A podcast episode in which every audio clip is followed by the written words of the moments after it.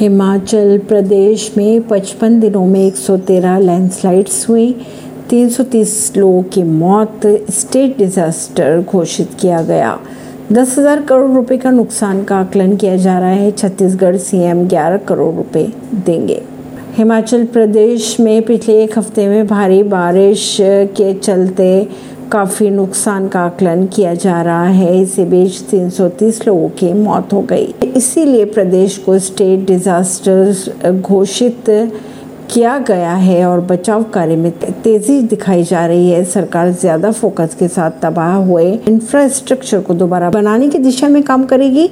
इसके लिए सरकार को अतिरिक्त फंड का भी प्रावधान करना होगा, जिसमें छत्तीसगढ़ सरकार ने हिमाचल के लिए 11 करोड़ रुपए सहायता राशि देने का किया ऐलान। परवीनर सिंह नई दिल्ली से।